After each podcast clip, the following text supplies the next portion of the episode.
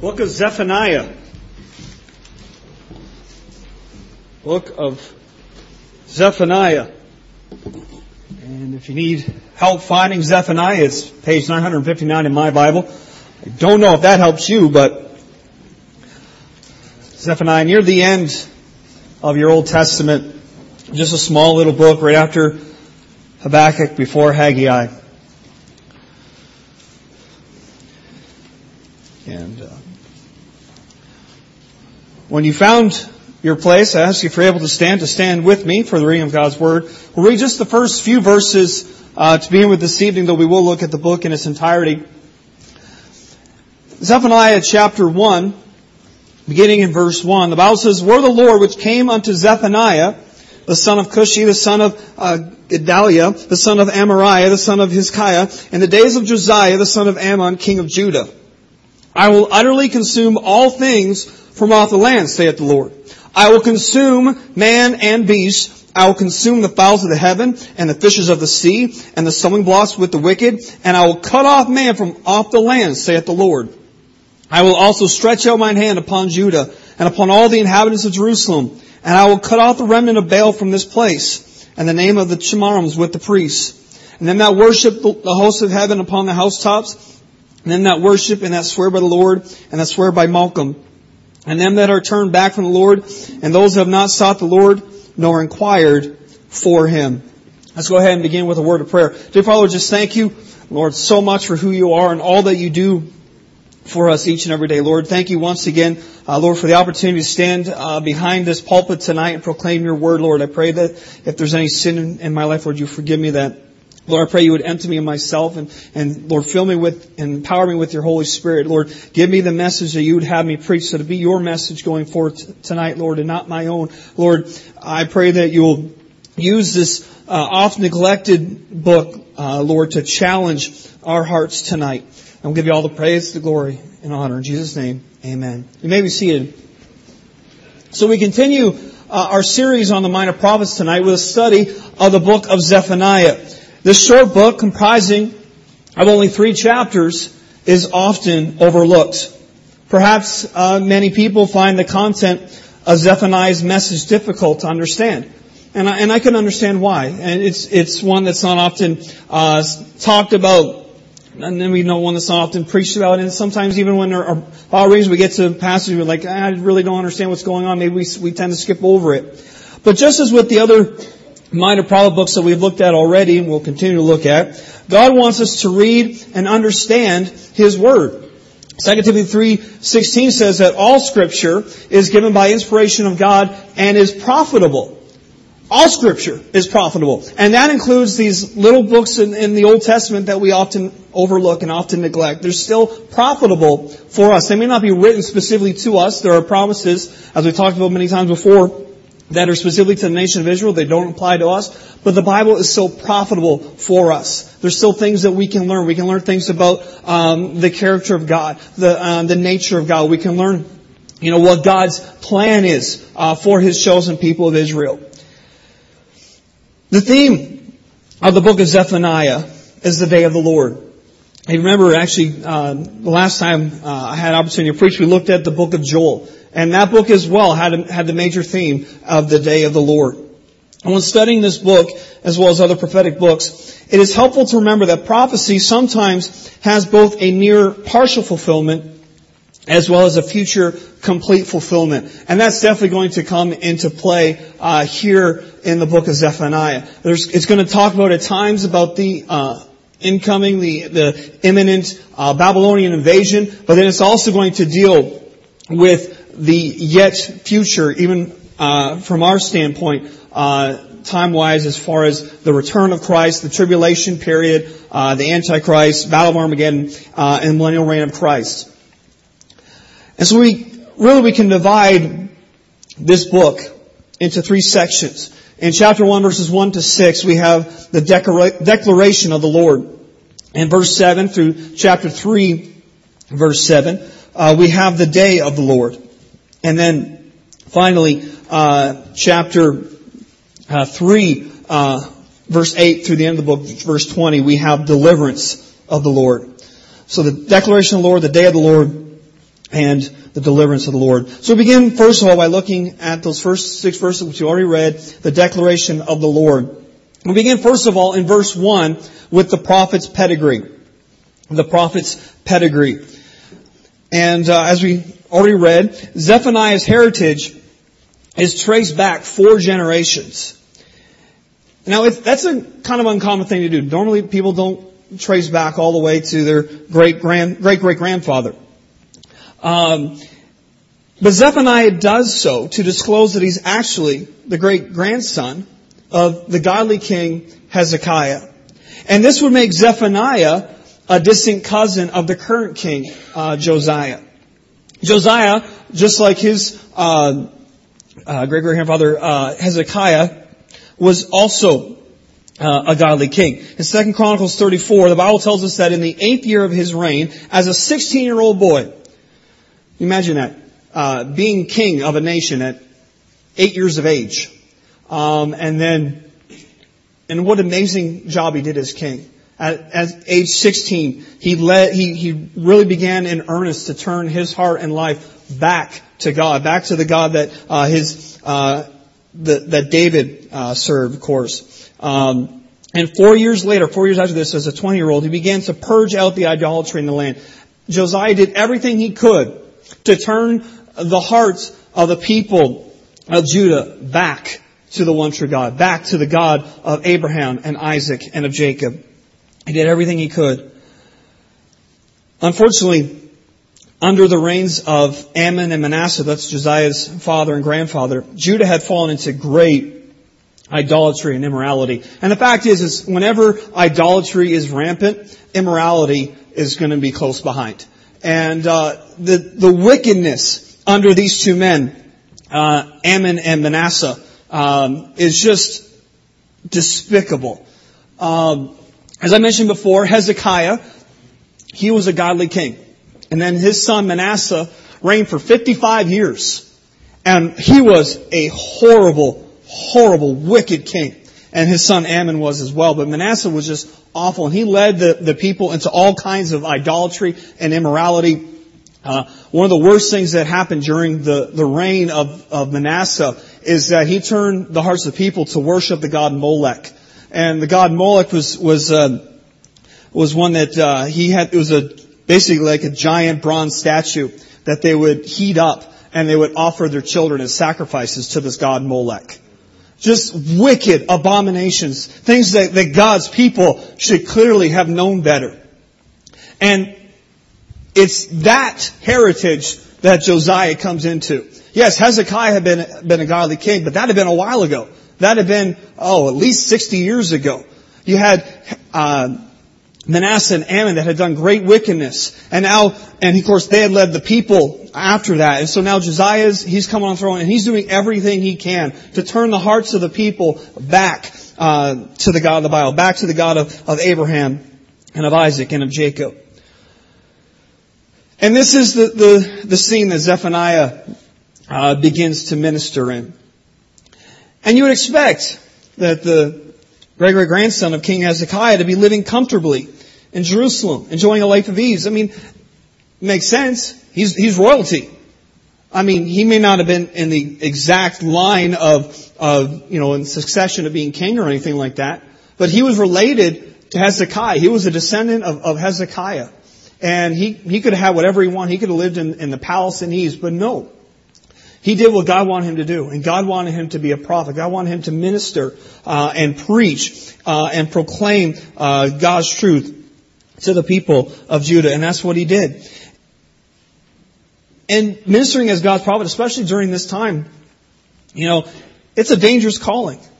You know, his his uh, later uh, likely contemporary Jeremiah would have been likely a little bit after Zephaniah, but probably had some overlap with their ministries. He was arrested and put in a filthy cistern for admonishing the leaders of Judah to surrender to the Babylonians. There are other prophets that were killed uh, and martyred for just being for standing up and, and proclaiming God's truth.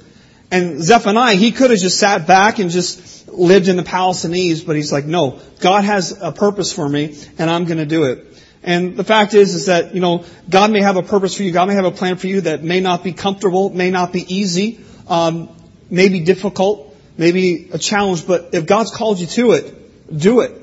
And uh, God's gonna God's gonna watch out for you. I've heard it said many times. The safest place in the world is in the center of God's will.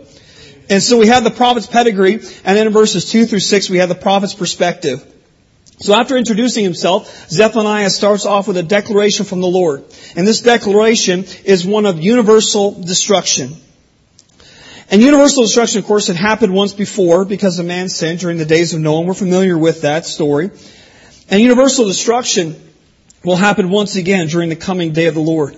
But this time the world won't be destroyed by flood, but rather everything will be burned up. We read about that in 2 Peter chapter 3 verse 10. You don't need to turn there for sake of time. I'll just turn there quickly. 2 Peter chapter 3 says, But the day of the Lord will come as a thief in the night, in which, in the which the heavens shall pass away with a great noise, and the elements shall melt with fervent heat. The earth also and the works that are therein shall be burned up. So God is, is saying through Zephaniah that, hey, there's been universal judgment before, and it's going to happen again. Zephaniah notes that God's people, Israel, would not be exempt from this universal destruction. Verse 4, I will also stretch out my hand upon Judah and upon all the inhabitants of Jerusalem. You know, just because they were God's uh, chosen nation, if they continue to reject God, if they continue to live in sin, they're just as uh, eligible for judgment and destruction as any other person who has rejected God. The fact is, that God cannot and does not condemn sin in the sinner and then condone that same sin in the life of a saint. Now Zephaniah then after this, he, he kind of switches gears just a little bit to pronouncing judgment specifically upon Judah's sin of idolatry. So we have the, the big picture of, of the day of the Lord and then we kind of zoom in and we get more narrow in focus and more immediate in focus and Zephaniah gives, uh, pronounces judgment upon uh, Judah for their idolatry. And this judgment, unlike the uh, the day of the Lord, is actually going to happen much much sooner. And um, as I said, this, as I talked about earlier, um, with with how prophecy works, this seems to be one of those times in prophecy where a near event and future event are mentioned together. It's kind of that you, you hear, you sometimes have described as someone looking at at uh, two mountains, and the larger mountain is behind the smaller mountain. So from one perspective, you could be looking at those mountains, those two mountains, but think it to be the same mountain. And that's kind of how it is sometimes in prophecy. And so the impending Babylonian invasion, uh, 4b to verse 6, was to be but a shadow of the end time judgments that were mentioned in uh, verse 2 through 4, uh, verse 8, part A. And the reason why God would send the Babylonians because of Judah's sin of idolatry. Judgment is pronounced against those who worship Baal, the pagan priests, the Ashtoreth worshippers, those that mix worship of Jehovah with false gods like Molech, or as is as mentioned, or as is uh, uh, spelled here, Malcham. Uh, uh, judgment against the apostates, and finally those who are indifferent to the Lord. Those who are just like, eh, I could take or leave it. And basically, God's like, all right, judgment just as much to, to those people that are indifferent about God's truth to those that are actively against God's truth. By being indifferent, you are being opposed to it. That's really what it comes down to. And this judgment worked. It really did. It, after Judah returned from Babylonian captivity, there is no more mention in the Bible of Jews worshiping false idols. You don't see it uh, from uh, Haggai out through the rest of the Old Testament and New Testament, you don't see there being a problem with Jews uh, serving false idols. God took care of this problem with them by, by sending them into the Babylonian captivity. So we have the first section, the declaration of the Lord. We move on secondly to the day of the Lord. And chapter 1 verse 7 through chapter 3 uh, verse 7. And we begin first of all with the people. The people. Notice uh, verses 7 through 13. The Bible says, Hold thy peace at the presence of the Lord God, for the day of the Lord is at hand. For the Lord hath prepared a sacrifice. He hath bid his guests. And it shall come to pass in the day of the Lord's sacrifice that I will punish the princes and the king's children, and all such as are clothed with strange apparel. In the same day also will I punish all those that leap on the threshold, which fill their master's houses with violence and deceit. And it shall come to pass in that day, saith the Lord, that there shall be the noise of a cry from the fish gate, and a howling from the second, and a great crashing from the hills. Howl ye inhabitants of Maktesh, for all the merchant people are cut down. All they that bear silver are cut off. And it shall come to pass at that time that I will search Jerusalem with candles and punish the men that are settled on their, on their lees, that say in their heart, the Lord will not do good, neither will he do evil. Therefore their goods shall be, shall become a booty and their houses a desolation. They shall also build houses, but not inhabit them. And they shall plant vineyards, but not drink the wine thereof. Zephaniah begins this section with a command to be silent. The events to follow were so severe, so sobering, that a pause was needed for reflection. And God prepares His own sacrifice. Notice again in um, end of verse 7, For the Lord hath prepared a sacrifice. He had bid His guests. And, and, really, this is actually kind of a foreshadowing too. While he's dealing specifically with the uh, incoming Babylonian invasion, it actually is a foreshadowing as well of the end times with the uh, Christ's second coming, and he and where God will bid the the fowls of the air to come and feast on the armies of men. And so we have kind of a similar thing here, and the reason is that God has rejected all the sacrifices, even the biblical sacrifices that have been offered without repentance. Because Proverbs 15:8 tells us the sacrifice of the wicked is an abomination to the Lord. So he's about to make a sacrifice of his own, and a terrible one it was. The guests here mentioned are the armies of Babylon. They would be God's instrument of judgment on the nation of Israel. And we're going to look at that more fully when we deal with the book of Habakkuk. Uh, Habakkuk deals with that uh, in greater detail, and he, he talks about he's asking God, you know, God, why are you allowing uh, the Babylonians to come in and and you know harm your people? And God's going to uh, discuss that with Habakkuk and explain that to him. So we'll look at that in more detail, that particular topic, when we deal with the book of Habakkuk. And as we read in these verses here in, in verses 8 through 13, God's judgment was to be thorough. God's judgment was to be thorough. And we have uh, four groups of people that judgment is pronounced upon, and it just shows the uh, the thoroughness of the judgment of God. We first begin, first of all, with the uh, what I'll call the royal rebels. Uh, it says there in verse 8, It shall come to pass in the day of the Lord's sacrifice that I will punish the princes and the king's children, and all such as are clothed with strange apparel. Because Josiah was a godly king, judgment would not come to Josiah during his reign. However, his sons and their sons went right back to indulging themselves in all the nation's moral and religious sins. They should have been leaders in righteousness instead of in evil. But judgment would fall on them because they followed after foreign customs and oppressed the people. And then judgment moves on, secondly, to what we call the sin seekers. And judgment here in verse 9 is given against those who would plunder and rob their fellow citizens. Uh, the idea there, where it says, um, leap on the threshold, it's, it is with great zeal, these people would plunder the property of others, particularly the poor, to enrich their masters. Thus the homes of the rich were filled with that which had been gained by violence and deceit. And then thirdly, uh, judgment is pronounced on the moneymakers. Judgment is, is, against the dishonest merchants who have grown wealthy through wicked practices. And then finally, uh, the leisure lovers. Uh, and these, this is the, those that are, are wickedly indifferent. Uh, these are people where it says, it shall come to pass at that time that I will search Jerusalem with candles. So that right there, it just shows the, the thoroughness. God's even just searching out everyone. He's searching for everyone that's wicked because He's going to judge them uh, for their wickedness and punish men that are settled on their lees that say in their heart, "The Lord will not do good, neither will He do evil." In their indifference, these people are denying God's governing providence in the universe. They're denying His activity and agency in the world, as if He brought about neither good nor calamity. They're thinking, well, good stuff happens to some people, bad stuff happens to some people, you know, it's just, what happens what ha- is what happens. There's nothing we can do about it. There's nothing that God's going to do about it. That's just fate. That's just uh, what's destined to be. And they're denying the fact that God actually has an active role uh, in the lives of, of mankind. Um, God is still sovereign. Now, yes, God has given us a free will. We do have the choice to choose whether or not to follow God or not. But God still is sovereign, and God can still uh, exert influence and control uh, in this world. As, and we'll definitely see that, of course, uh, in fullness in the uh, tribulation period as God just pours out His wrath uh, and judgments upon uh, the, the sinners that are left in the world. And the judgment against these people, these, these leisure lovers, is that they would not enjoy the fruits of their labors. It says, therefore their goods shall become a booty. So what, what they had gathered up, someone else is going to take. And um, it says also their houses a desolation. And they shall, they shall also build houses, but not inhabit them. So they're going to have all these nice houses, but then you know, something's going to happen whether someone else takes it or maybe they, they died before they could ever enjoy it. They're not going to be able to uh, dwell in the houses that, that they built.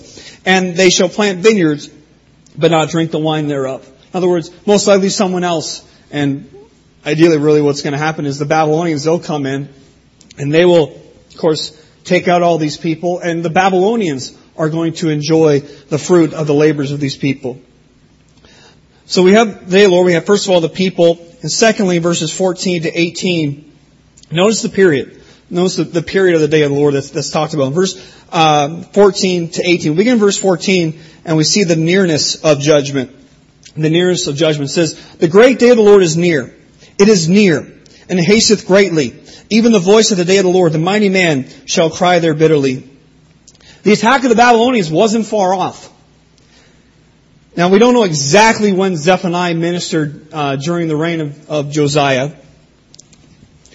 but what we do know is that about five years after Josiah's death, the first Jews, such as Daniel and Hananiah, Mishael, Azariah, were deported uh, to Babylon. And about 20 years after that, the city Jerusalem would fall to Babylon. So about 25 years after Josiah dies, Judah has been taken into captivity. Talk about near. Really, in, in the grand scheme of things, 25 years is not a whole lot of time. And um, once again, though, the focus of Zephaniah's prophecy lingers, lingers just for a moment on the upcoming Babylonian invasion, but then jumps forward in time to the coming day of the Lord.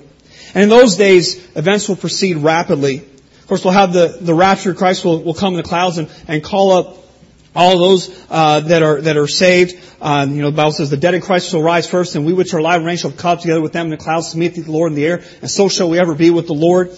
And then, not long after that, the uh, nation of Israel will sign a peace treaty with the Antichrist for seven years. And of course, Israel will think, all right, finally, we're gonna we're finally gonna enjoy peace. And of course, during that time, when, when that peace treaty is signed, that officially starts the clock on the tribulation period, and God's going to begin pouring out judgment upon uh, the people of earth for their constant rejection of Him. And and it's going to be it's going to be rough. I mean, you look at just at the first four seals, the four horsemen of the apocalypse. And I, if I remember correctly, off the top of my head, it's I think a, a quarter of the world's population dies during just those first four seals the four horsemen of the apocalypse. And so there's just devastation everywhere. But after three and a half years, the Antichrist will break his peace treaty with the nation of Israel. He'll set himself up to be God, and then God will begin even in earnest. As if the first half wasn't bad enough, God will begin in earnest to really pour out his wrath uh, and judgment upon uh, the people of the world. And what a horrible time that would be. It's just so, and it just happens so quick. And people, and Bible says if, if it had been any longer, you know, there'd be even, there'd be no one left. You know, if, if God had allowed the, the tribulation period to last even longer than he's, he's got the time set for. So we have the nearness of the judgment, verses 15 to 18, the nature of the judgment. Notice says, that day is a day of wrath, a day of trouble and distress, a day of wasteness and desolation, a day of darkness and gloominess, a day of clouds and thick darkness, a day of the trumpet and alarm against the fenced cities and against the high towers. And yeah, so part of it, yeah, part of it is, this is kind of dealing a little bit with the Babylonian invasion. Of course, that is going to be a, a really tough time for, for the uh, nation of Judah as especially in 586 uh, BC when uh, Nebuchadnezzar comes in and ultimately uh, takes the city of Jerusalem and Judah goes into captivity for 70 years. But as bad as that is, it doesn't even begin to compare to how bad uh, it will be in the day of the Lord. And so Zephaniah, to describe the day of the Lord, he, he piles up words and phrases expressing doom and gloom and crowds them into one sentence. And it's just, it's amazing just how many uh, horrible adjectives he, he fits into one sentence. In the day of the Lord, everything will be dark and nobody will be safe. Alarms will be sounded everywhere, but people will not be able to find refuge in cities and high towers, for no defenses will be strong enough to withstand the onslaught. God's wrath will be unleashed against the world that murdered his son, spurned his Holy Spirit, scoffed at the scriptures, and persecuted his saints. And furthermore, as, as verse 18 says, it says, neither their silver nor their gold shall be able to deliver them in the day of the Lord's wrath. But the whole land shall be devoured by the fire of his jealousy. For he shall make even a speedy riddance of all them that dwell in the land. Furthermore, money will be useless. There's no possibility of buying mercy or a hiding place. Man's fate is inevitable, extensive, and worldwide. And then we move on. So we've had under the day of the Lord the people, the period, and then uh, finally under this point the, the places. The places, chapter 2 uh, through uh, chapter 3, verse 7. And we begin first of all with the country of Judah in chapter 2, verses 1 to 3. It says, Gather yourselves together, yea, gather together, O nation not desired. excuse me, before the decree bring forth, before the day passes the shaft, before the fierce anger of the Lord come upon you, before the day of the Lord's anger come upon you, seek ye the Lord, all ye meek of the earth, which have wrought his judgment. Seek righteousness, seek meekness, and maybe ye shall be hid in the day of the Lord's anger. so the nation of Judah is instructed to gather together, stated twice to emphasize the importance.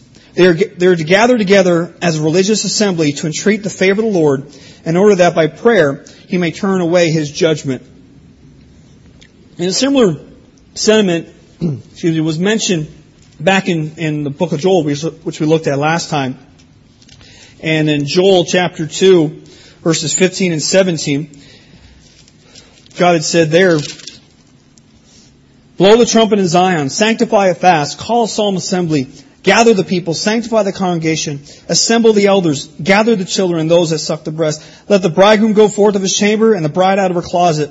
Let the priests, the ministers of the Lord, weep between the porch and the altar, and let them say, Spare thy people, O Lord, and give not thine heritage to reproach, that the heathen should rule over them. Wherefore should they say among the people, Where is their God? In this, so we have a call to repentance, and this call to repentance is not just for the Jew, but for any that would in meekness turn to God. And the fact is too that even though the, the tribulation period is going to be a time of great judgment, there's still going to be a great number of people that will turn to God. Of course, we have the 144,000 Jewish witnesses that will go out and, and, and proclaim the gospel.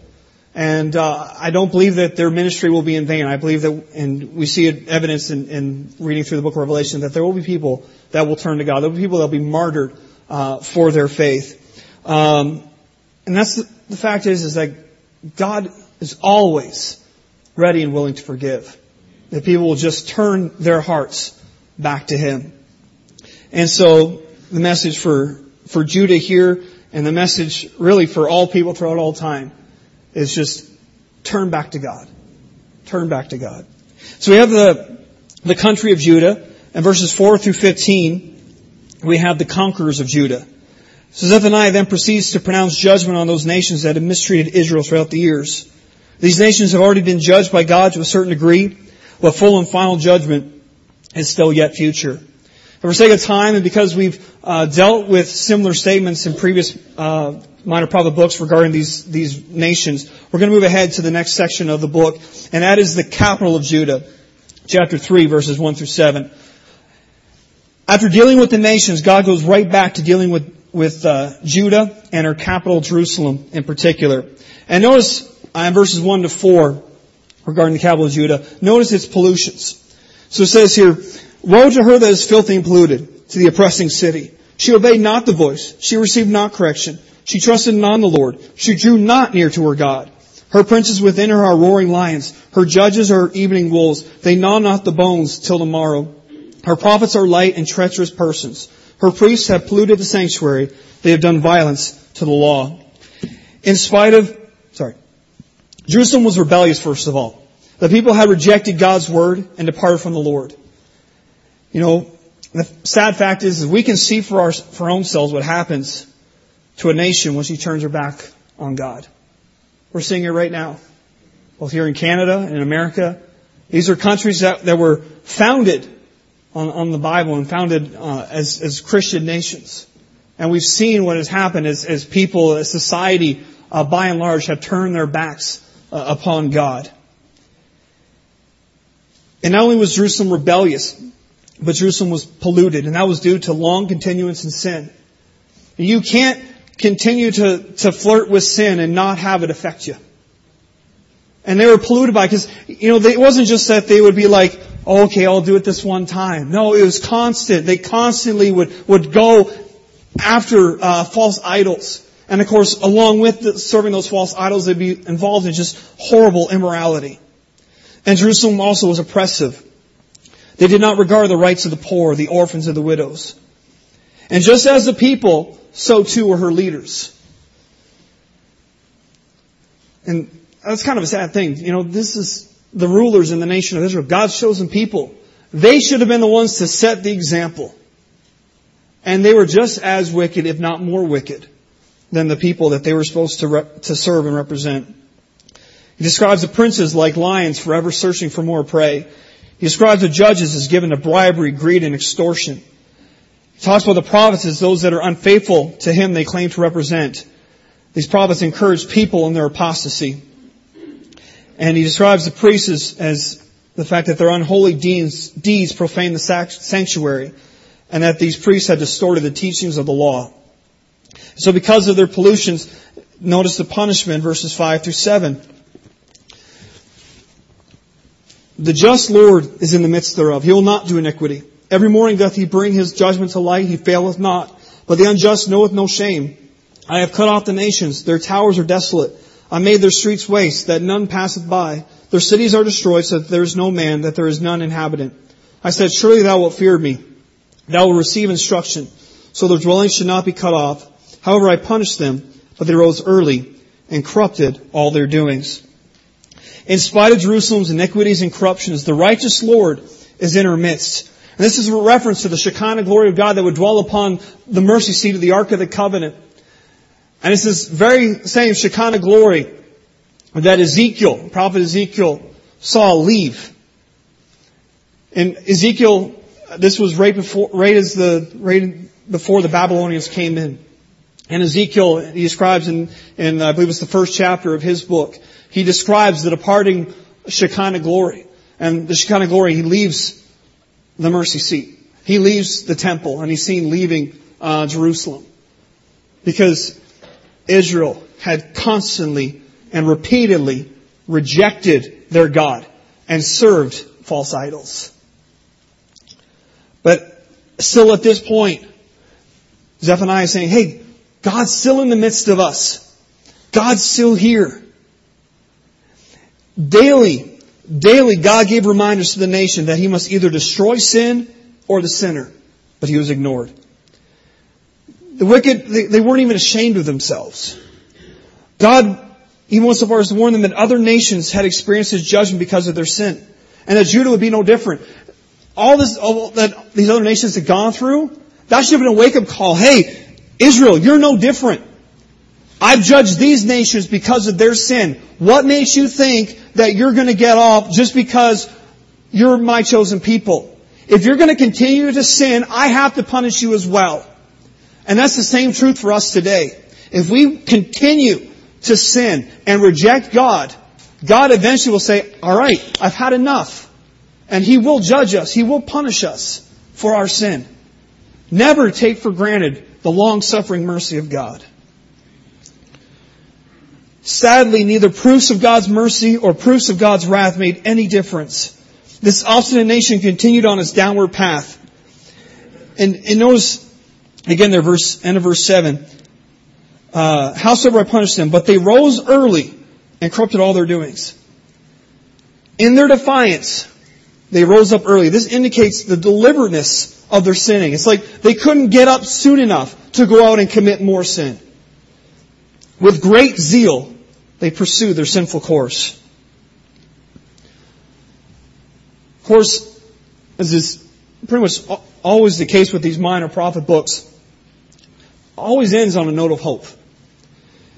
And in verses 8 through 20, we have the deliverance of the Lord. We begin in verse 8 with Israel's regathering. It says, Therefore wait ye upon me, saith the Lord, until the day that I rise up to the prey.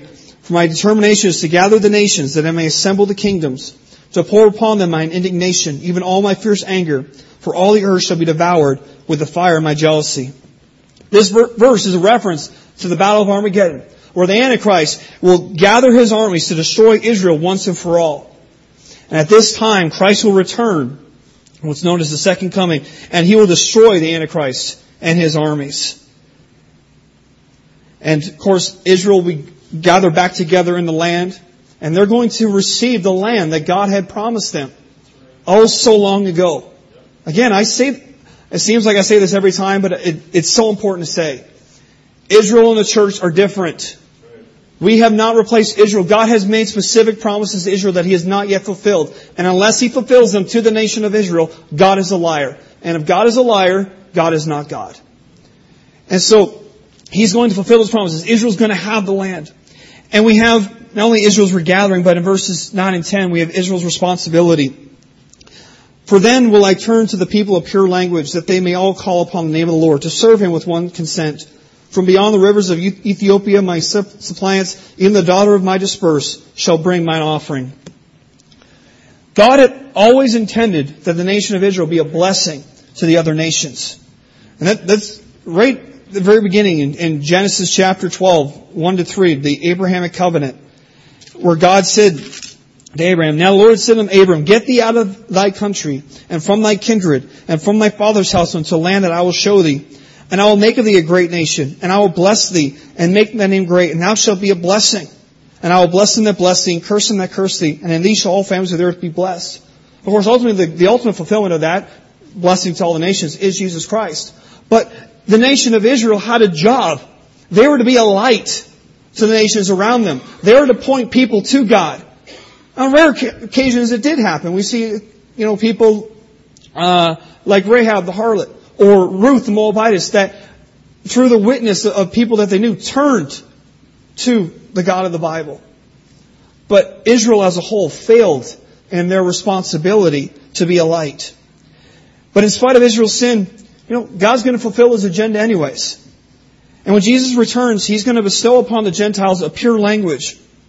This is not speaking of, of one universal language like pre-Babel days, Rather, it is a purified, uncontaminated speech with which they may call upon God and serve Him unitedly with the nation of Israel.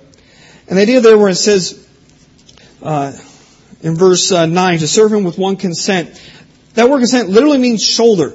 Has the idea of a, of a yoke or a burden borne by two. In other words, so on one side you have the Jews, the other side you have the Gentiles, and they're working together. They're serving God together. And that's the way God always intended it. And we have, thirdly, Israel's repentance. Verses 11 to 13. In that day shalt thou not be ashamed for all thy doings wherein thou hast transgressed against me. For then I will take away out of the midst of thee them that rejoice in thy pride. And thou shalt no more be haughty because of my holy mountain.